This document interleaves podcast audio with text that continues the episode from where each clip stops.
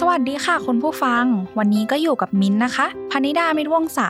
และคุณกำลังฟัง All จิต Podcast กับรายการใช้ใจดู รายการที่จะพาดูหนัง ซีรีส์แบบสั้นๆ ที่ไม่ใช่แค่ตาดู แต่เราใช้ใจฟัง ในยุคที่ทุกคนต้องประสบพบเจอเรื่องราวในชีวิตมากมาย ซึ่งอาจทำให้เกิดความเครียด ความเหนื่อยล้า การได้ดูหนังหรือซีรีส์ดีๆ สักเรื่อง อาจช่วยบรรเทาความเครียด ความเหนื่อยล้าที่เกิดขึ้นได้ ใน episode นี้ มิ้นมาพร้อมกับหนังโรแมนติกที่ชื่อว่า 500 Days of Summer Summer ของฉัน 500 วันไม่ลืมเธอ หนังเรื่องนี้ออกฉายในปี 2009 กำกับโดยมาร์คเว็บ เป็นผลงานจากค่ายอิสระ ที่มีรายได้รวมจากทั่วโลกถึง 60 ล้านดอลลาร์ นอกจากนี้ยังได้รับรางวัลมากมาย และได้รับการยกย่องว่าเป็นหนึ่งในหนังที่ดีที่สุดในปีนั้นจากนักวิจารณ์ด้วยค่ะ หากเทียบกับ episode อื่น ๆ หนังเรื่องนี้อาจไม่ใกล้เคียงกับคำว่าหนัง feel good สักเท่าไหร่ เพราะหนังเรื่องนี้ถูกเรียกว่าเป็นหนังอกหัก ที่สร้างจากเรื่องจริงของผู้เขียนบทสกอตต์นอยสตัตเตอร์ที่ถูกแฟนสาวทอดทิ้งไป คุณผู้ฟังอาจสงสัยว่า การดูเรื่องราวความรักที่ผิดหวังจะดีต่อใจได้อย่างไรจบ episode นี้ ไม่แน่ใจเหมือนกันว่าคุณผู้ฟังจะมีมุมมองต่อหนังเรื่องนี้อย่างไร แต่อยากให้ลองเปิดใจฟังสิ่งที่จะนำเสนอดู ว่าหนังเรื่องนี้มีมุมฮิวใจอย่างไร ที่ทำให้มิ้นอยากหยิบยกมาเล่าต่อ หนังเรื่องนี้เล่าเรื่องราวเกี่ยวกับความสัมพันธ์ที่ไม่มีสถานะของชายหญิงคู่หนึ่ง ที่มีความเชื่อเกี่ยวกับความรักแตกต่างกันอย่างสุดขั้วทอมและซัมเมอร์พบกันในบริษัทเขียนการ์ดอวยพรที่ทั้งคู่ทำงานอยู่ วันหนึ่ง ความสัมพันธ์แบบเพื่อนบานปลายไปสู่ความสัมพันธ์แบบก้ำกึ่ง ทอมและซัมเมอร์จะจัดการและตัดสินใจกับรักครั้งนี้อย่างไร เอาละค่ะ มิ้นขอพาคุณผู้ฟังเข้าสู่ช่วงวิเคราะห์ตัวละคร ตัวละครแรกคือทอม ชายหนุ่มนักเขียนการ์ดอวยพรที่เป็นที่ชื่นชมในหมู่เพื่อนร่วมงาน ทอมเชื่อในรักแท้ คิดว่าชีวิตจะสมบูรณ์เมื่อได้พบกับเนื้อคู่ ตัวละครต่อมาคือซัมเมอร์ หญิงสาวผู้ช่วยหัวหน้า ที่ครอบครัวแตกแยก พ่อแม่หย่าร้างทำให้ไม่คิดจะสร้างความสัมพันธ์แบบผูกมัด คิดว่าสามารถมีความสุขได้โดยไม่ต้องพึ่งพาใคร มิ้นได้มีโอกาสอ่านหนังสือ 500 ล้านปีของความรักของนายแพทย์ชัชพลเกียรติขจรธาดา มีหลายประเด็นที่สามารถอธิบายความรักครั้งนี้ในทางวิทยาศาสตร์ได้เลยอยากนำมาแชร์ให้กับคุณผู้ฟังใน episode นี้ค่ะ ความรักของทั้งสอง เริ่มต้นขึ้นในฐานะเพื่อน แต่แล้ววันหนึ่งจุดเปลี่ยนคือทั้งคู่จูบกันทำให้ความสัมพันธ์เริ่มพัฒนา แต่ซัมเมอร์ขีดเส้นใต้ไว้ชัดเจนตั้งแต่แรกว่า ระหว่างเธอกับฉัน แค่เพื่อนเท่านั้นนะทำไมการจูบถึงเป็นการกระทำที่มีผลมากพอที่ทำให้ความสัมพันธ์เริ่มพัฒนา ในทางวิทยาศาสตร์ เหตุผลที่มนุษย์จูบเป็นเพราะ 1. ริมฝีปากของมนุษย์ถูกวิวัฒนาการมาเพื่อเป็นอวัยวะดึงความสนใจจากเพศตรงข้าม และ 2. ริมฝีปากมีสีแดง จากการศึกษาพบว่า สีแดงสามารถกระตุ้นให้หัวใจเต้นเร็วขึ้น ความดันเลือดสูงขึ้น ตื่นเต้นและคึกคักขึ้นได้ นอกจากนี้การจูบยังเป็นพฤติกรรมที่ทำให้ทั้งสองคนได้ใกล้ชิดกัน รวมถึงทำให้เกิดการแลกเปลี่ยนสัมผัสต่างๆ กลไกทั้งหมดนี้เป็นไปเพื่อเตรียมร่างกายให้พร้อมสำหรับการสัมผัสทางกายในขั้นต่อไปค่ะ กลับมาที่ทอมและซัมเมอร์ การจูบกันเป็นจุดเริ่มต้นที่ทำให้ทั้งสองใกล้ชิดกันมากขึ้น เริ่มไปเดท เริ่มไปมาหาสู่ แชร์ความสนใจและเรื่องราวที่เป็นความลับ หรือแม้กระทั่งมีเซ็กซ์ ในช่วงแรก ความสัมพันธ์ของทอมและซัมเมอร์เป็นไปได้ดี ราบรื่น หวานชื่น คุณผู้ฟังน่าจะคุ้นเคยกับคำว่าช่วงโปรโมชั่น ทอมบอกว่า รักรอยยิ้ม รักเสียงหัวเราะ รักปานรูปหัวใจ และชอบการที่ซัมเมอร์ทำให้รู้สึกว่าทุกอย่างเป็นไปได้ อืม ค่อนข้างคลั่งรักว่าไหมคะ ในทางวิทยาศาสตร์ ตัวเราในช่วงที่มีความรักจะแตกต่างไปจากช่วงอื่น ๆ จากการศึกษาพบว่า ความเปลี่ยนแปลงที่เกิดขึ้นคือหนึ่งวงจรโดปามีนและสมองส่วน VTA จะมีอัตราการทำงานที่สูงขึ้น ซึ่งแทบไม่แตกต่างจากการที่มนุษย์เสพโคเคนหรือเฮโรอีนเลยทำให้มีความสุขเหมือนล่องลอยอยู่บนปุยเมฆ นอกจากนี้ยังทำให้สนุกกับชีวิต กล้าเสี่ยง มีแรงจูงใจในการเรียนรู้สิ่งใหม่ ๆ เพื่อพัฒนาและเปลี่ยนแปลงตัวเองอีกด้วย 2. สารสื่อประสาทที่ชื่อว่านอร์เอพริเนฟริน จะหลั่งทำให้หัวใจเต้นเร็ว กล้ามเนื้อเกร็ง ตื่นตัว ซึ่งเป็นสิ่งที่อธิบายว่าทำไมเมื่อมีความรัก มนุษย์ถึงมีพลัง มีเรี่ยวแรง ไม่หลับไม่นอนสามารถคุยโทรศัพท์กันได้ทั้งคืน 3. ฮอร์โมนเพศชายที่ชื่อว่าเทสโทสเตอโรนในผู้ชายและผู้หญิงจะหลั่งในระดับที่แตกต่างกัน ในผู้ชายจะหลั่งน้อยลงทำให้มีความนุ่มนวลอ่อนหวาน และในผู้หญิงจะหลั่งมากขึ้นทำให้มีความมั่นใจ มีความมั่นคง รู้สึกดี กล้าพูด กล้าแสดงออกมากขึ้นในเวลาที่ตัวเองมีความรักค่ะสำหรับคุณผู้ฟังที่เคยดูแล้ว อาจมีคำถามเหมือนทอมว่านี่ใช่ความสัมพันธ์ที่เรียกว่าแค่เพื่อนจริงหรือ คุณผู้ฟังเคยได้ยินคำว่า situationship หรือเปล่าคะ อ้างอิงจากเว็บไซต์ NBC News situationship คือความสามารถแบบโรแมนติกที่ก้ากึ่ง มากกว่าเพื่อนแต่ไม่ใช่แฟน ประโยคนี้น่าจะอธิบายได้ดีที่สุดแล้วล่ะค่ะ ไม่มีการแบ่งขอบเขตระหว่างการที่ชัดเจน ในยุคนี้ ความคาดหวังเกี่ยวกับความรักเปลี่ยนแปลงไป คู่รักแต่งงานกันช้า เพราะต่างฝ่ายต่างอยากค้นหาตัวเอง พัฒนาตัวเอง รวมถึงสร้างความสำเร็จในชีวิต บางครั้งการถูกมัดอาจเป็นปัจจัยที่ขัดขวางความต้องการเหล่านี้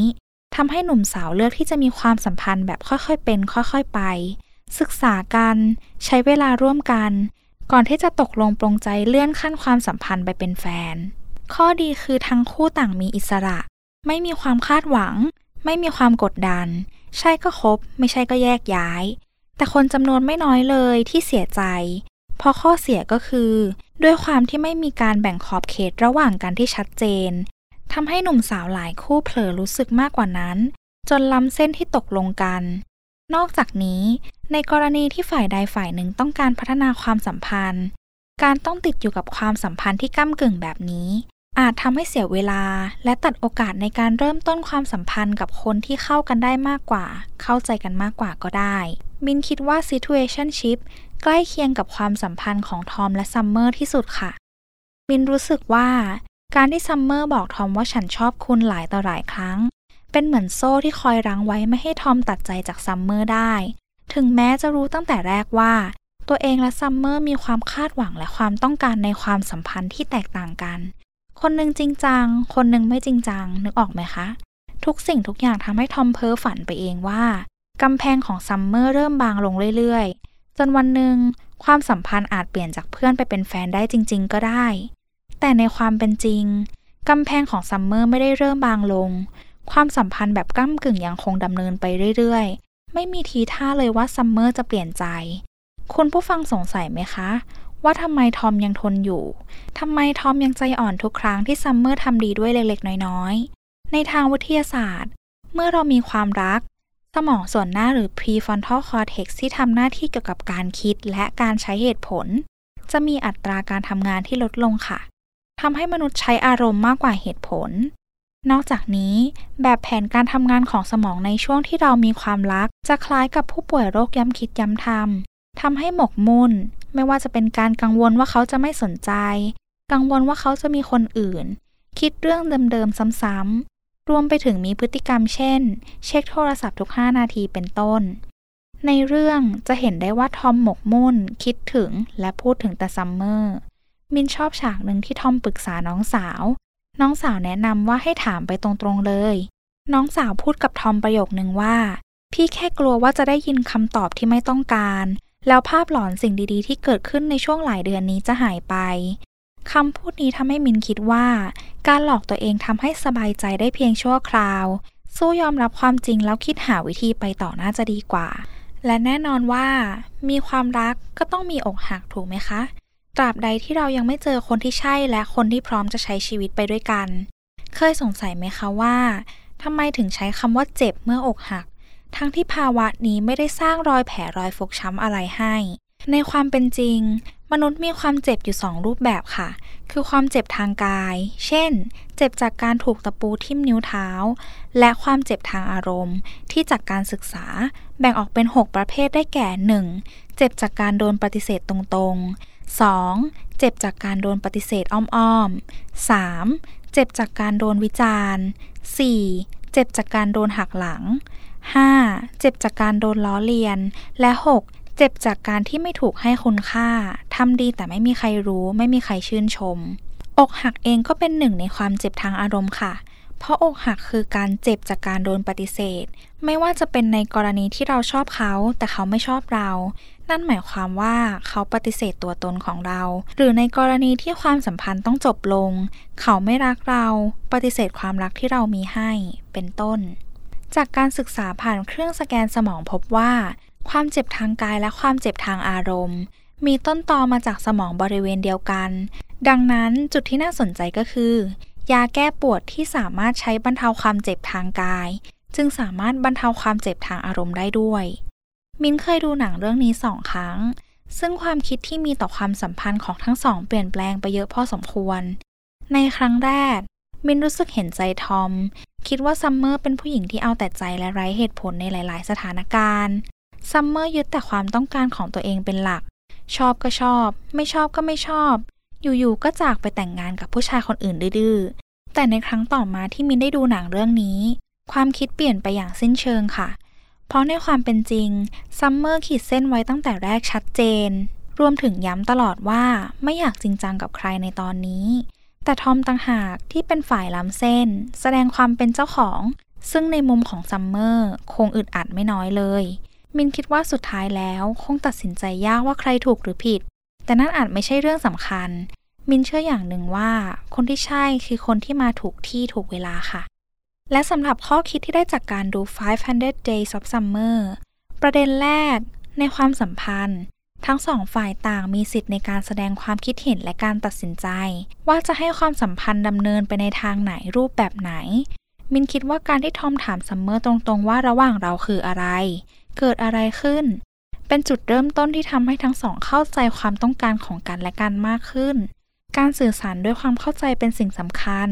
หากเห็นตรงกันก็ไปต่อ เห็นไม่ตรงกันก็แยกย้าย บางครั้ง การใช้เหตุผล ไม่ตีโพยตีพาย จะทำให้เห็นความจริง และเรื่องยากอาจง่ายกว่าที่คิดก็ได้นะคะ ประเด็นที่ 2 เคยได้ยินประโยคนี้ไหมคะ There are plenty of fish in the sea สำนวนภาษาอังกฤษที่จะสื่อว่า การเลิกราเป็นเรื่องปกติ ยังมีโอกาสและความเป็นไปได้อื่น ๆ ที่รออยู่อีกมากมาย มีฉากหนึ่งที่ทอมปรึกษาน้องสาว มินชอบที่น้องสาวเตือนสติให้ทอมรู้ว่า ความรักครั้งนี้ ทอมตัดใจไม่ได้เพราะมองแต่เรื่องดี ๆ ทั้งที่จริง ๆ ระหว่างทางไม่ได้มีแต่เรื่องดี ๆ จริง ๆ หรอกทอมนี่แหละที่เลือกจะมองข้ามความจืดจาง ความเฉยชา ความคิดเห็นที่ไม่ตรงกัน และอีกหลาย ๆ อย่าง ซึ่งเป็นเรื่องปกติของมนุษย์ค่ะ ที่เมื่อมีความรัก เรามักจะขยายสิ่งที่ดี และลืมสิ่งที่แย่ การยอมรับความจริงให้เร็วที่สุด แล้วลุกขึ้นเพื่อก้าวต่อไป น่าจะทำให้เข้าใกล้อนาคตที่สดใสได้เร็วขึ้นนะคะ ประเด็นต่อมา หากย้อนไปสังเกตชีวิตมนุษย์ยุคหิน ความเจ็บถูกสร้างขึ้นมาเพื่อเตือนให้รู้ว่าสิ่งที่เผชิญอยู่อันตราย ความเจ็บจะช่วยยับยั้งไม่ให้เราทำอะไรที่จะเพิ่มความเจ็บหรือความอันตรายต่อร่างกายและจิตใจมากขึ้น ในปัจจุบัน ความเจ็บยังคงทำหน้าที่นั้นอยู่ค่ะ มิ้นอยากให้คนผู้ฟังเห็นข้อดี หลาย ๆ ครั้งในชีวิต ความเจ็บมีประโยชน์ตั้งมากมาย นอกจากจะเป็นนกลไกป้องกันตัว ความเจ็บจะทำให้เราเรียนรู้ ปรับปรุง เปลี่ยนแปลง และพัฒนาพฤติกรรมของตนเอง เพื่อไม่ให้เหตุการณ์เดิม ๆ เกิดขึ้นซ้ำรอย มินเชื่อว่าการที่ทอมอกหักครั้งนี้ จะเป็นจุดเริ่มต้นของความเปลี่ยนแปลง เขาจะสามารถดีลกับความสัมพันธ์ครั้งหน้าได้ดีกว่าเดิมแน่นอนค่ะ ประเด็นสุดท้าย บางครั้งเมื่ออกหัก เคยไหมที่คนรอบข้างให้กำลังใจพร้อมกับบอกว่า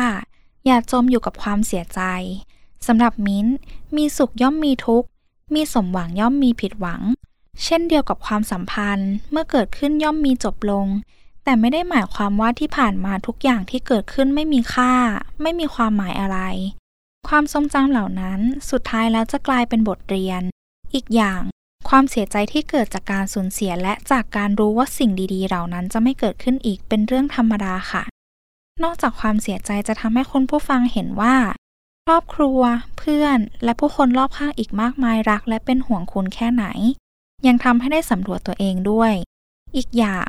การอนุญาตให้ตัวเองร้องไห้ไม่ใช่เรื่องผิด เพราะการร้องไห้เป็นวิธีการระบายที่ดีวิธีหนึ่ง และเป็นการยอมรับว่าตอนนี้ฉันกำลังเศร้า การรเผชิญกับความรู้สึกที่แท้จริงไม่ใช่เรื่องง่ายนะคะ เพราะฉะนั้นจะเรียกคนที่ร้องไห้ว่าคนอ่อนแอคงไม่ถูก แต่ยังไงก็ตาม ควรจำกัดเวลาด้วย ว่าจะปล่อยให้ตัวเองเสียใจมากแค่ไหน นานเท่าไหร่ เมื่อพร้อมแล้ว ขอให้ใช้ชีวิตต่อในแบบที่มีความสุขนะคะ ก่อนจากกันไป เพลงประกอบของ 500 Days of Summer ที่มินชอบคือ She's Got You High ของมมรา เพลงจังหวะสนุกสนุกสบายสบายที่มีเนื้อเพลงเข้าใจยาก จากการหาข้อมูลเพิ่มเติม High ในที่นี้หมายถึงสุข เท่าที่มินเข้าใจ เหมือนผู้แต่งจะสื่อถึง ผู้ชายคนหนึ่งที่มีโอกาสได้ใช้เวลา ได้มีความสัมพันธ์กับผู้หญิงที่ทำให้เขามีความสุขมาก มากซะจนเขาไม่รู้ว่าตัวเองสุข และไม่รู้ว่านั่นคือความรักละมั้งคะมินได้อ่านการตีความเพลงนี้อยู่บ้าง แต่ไม่ได้ช่วยให้หาข้อสรุปได้ว่าผู้แต่งจะสื่ออะไรกันแน่ แต่มินคิดว่านี่แหละเสน่ห์ของการฟังเพลง หรือจะเป็นการดูหนัง ซีรีส์แอนิเมชันและอีกหลาย ๆ อย่าง ด้วยความที่ทุกคนเติบโต ผ่านประสบการณ์ชีวิตที่แตกต่างกันทำให้ความคิดและมุมมองที่มีต่อสิ่งต่าง ๆ นั้นแตกต่างกันไปด้วย เรื่องบางเรื่อง เหตุการณ์บางเหตุการณ์ อาจทำให้ความเชื่อเปลี่ยนแปลงไปอย่างสิ้นเชิง เหมือนทอมกับซัมเมอร์ คนที่เชื่อในรักแท้กับคนที่ไม่ศรัทธาในชีวิตคู่ เมื่อมาเจอกัน กลายเป็นว่าสลับกันเฉยเลย เช่นเคยค่ะ คงจะดีมากเลย หากคุณผู้ฟังแบ่งปันให้มินและคนผู้ฟังคนอื่นๆ ได้รู้ด้วย ว่าคุณมีความคิดเห็นอย่างไร โดยการคอมเมนต์ที่ใต้คลิปสำหรับวันนี้ สวัสดีค่ะ สามารถรับฟัง All จิต Podcast ได้ที่ Spotify, Apple Podcast, Google Podcast, Podbean และ b ล็อกดิค่ะ All จิต Podcast ดาวน์โหลดได้แล้ววันนี้ทั้ง iOS และ Android